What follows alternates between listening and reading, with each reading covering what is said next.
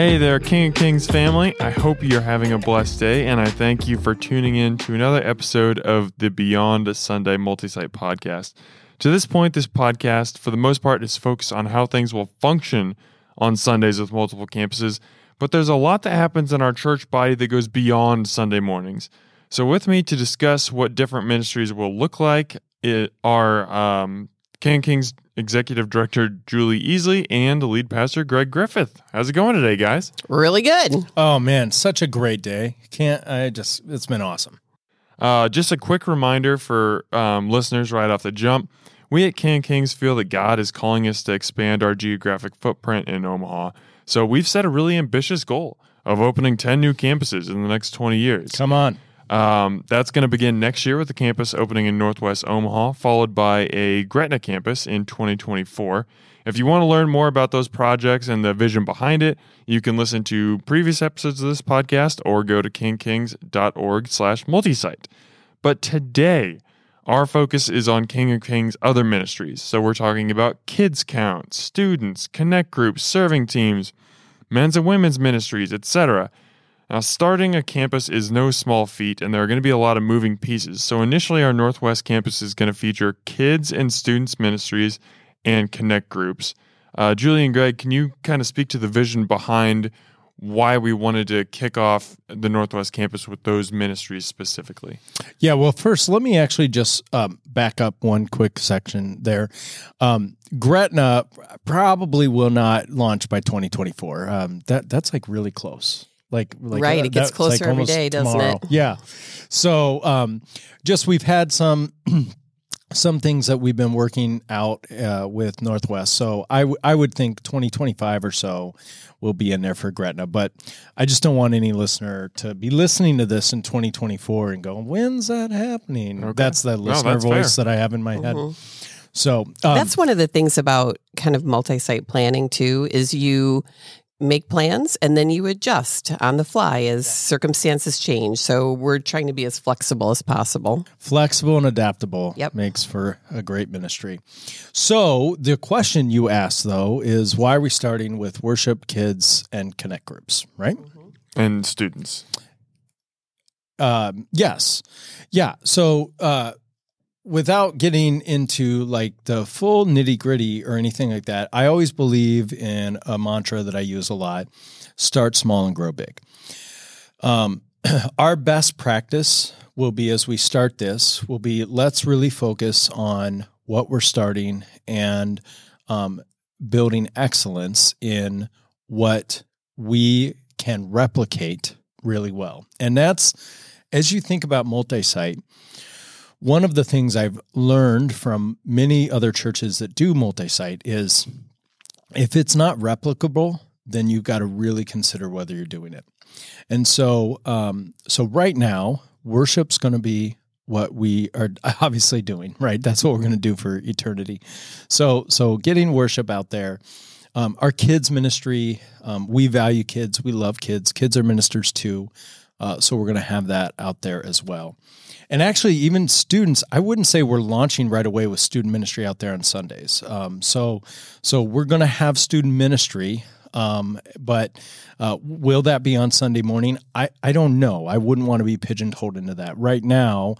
I- Is that the right term, pigeonholed? Yep, it's perfect. Hey, look at that! I, Good job. A lot of times I make up my own words. So I was thinking of toehold, and I thought, no, I think it's. I'm glad you went with pigeon. yeah yeah i don't even know what a pigeonhole is but anyways um maybe that's where they live but uh so so so sunday you can expect to find dynamic amazing um, sunday worship with live worship video venue and our amazing and fabulous kids ministry Yeah, I think uh, w- what you're saying, Greg, is really important. We might not be launching a student specific student ministry at Northwest, but I don't want people to think, oh, if I go there, there will be nothing available for my teen, um, my student. So there will be things that they can be involved in, Yeah. right? It may not just be on the site of the Northwest Yeah. campus to yes, start. students will definitely be engaged in in a transformation of life. They're they're part of our community.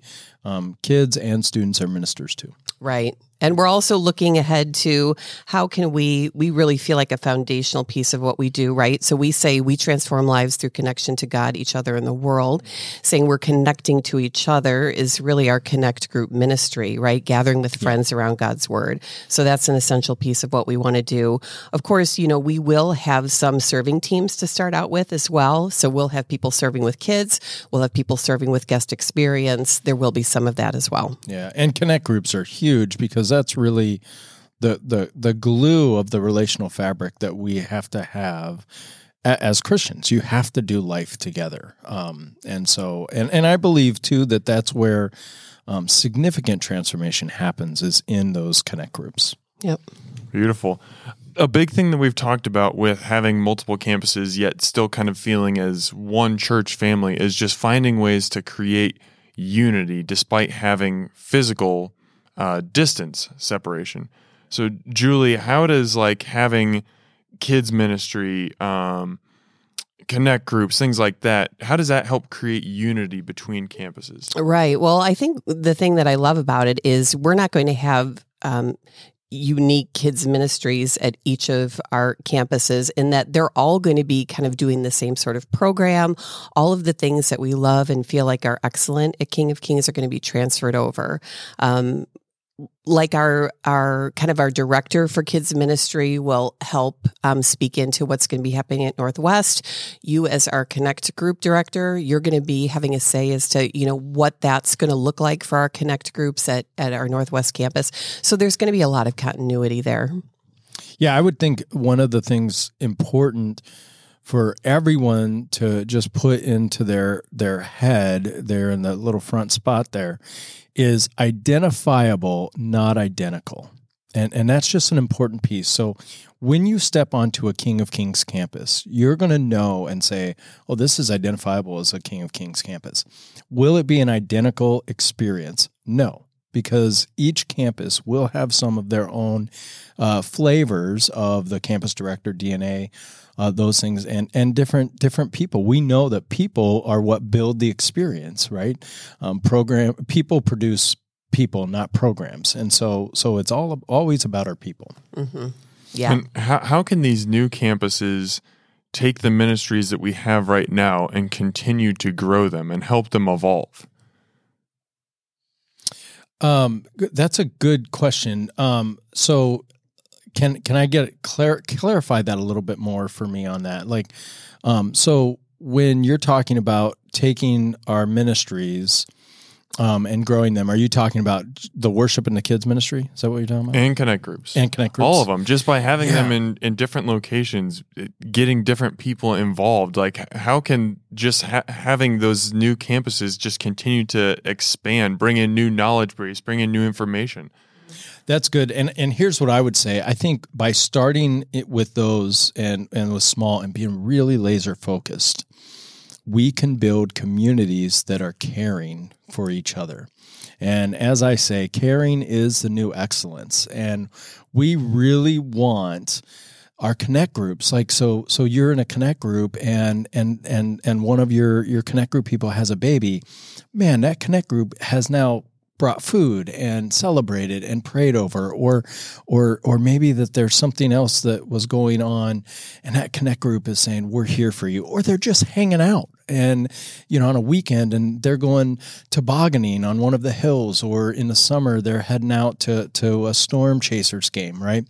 Um, and and then two in worship right it's and we know this when we talk to people about why do you like king of kings? Why do you drive past other churches to come to this church at i street 98% of the time, they say it's the relationships, it's the people that are around me. And so that builds that, which is a caring component. Uh, Julie, I know in preparation for this podcast, we talked about how King King's leadership is so excited to be able to get the Northwest campus up and running and evaluate its people and its personality before deciding exactly which ministries to add or launch. Because, like Greg said, campuses are not going to be identical. They're going to be identifiable, not identical. So what might work great on one campus might not be perfect at another campus. Um, can you just kind of speak into that a little bit? Yeah. So I think one thing that I'd really like to make clear is man, we love all the ministries that are happening at I Street, but we're not going to be taking everything from I Street and planting those at every single campus. So I just want to avoid people's maybe initial disappointment if they find out, oh, you're not starting that at Northwest. We need to kind of get a look at the lay of the land, figure out what our major building blocks are, and get those off the ground. And then as leadership, we'll determine hey, you know, are there particular needs at certain campuses that we might be able to um, fill with certain ministries, or are there things that we definitely don't want to do?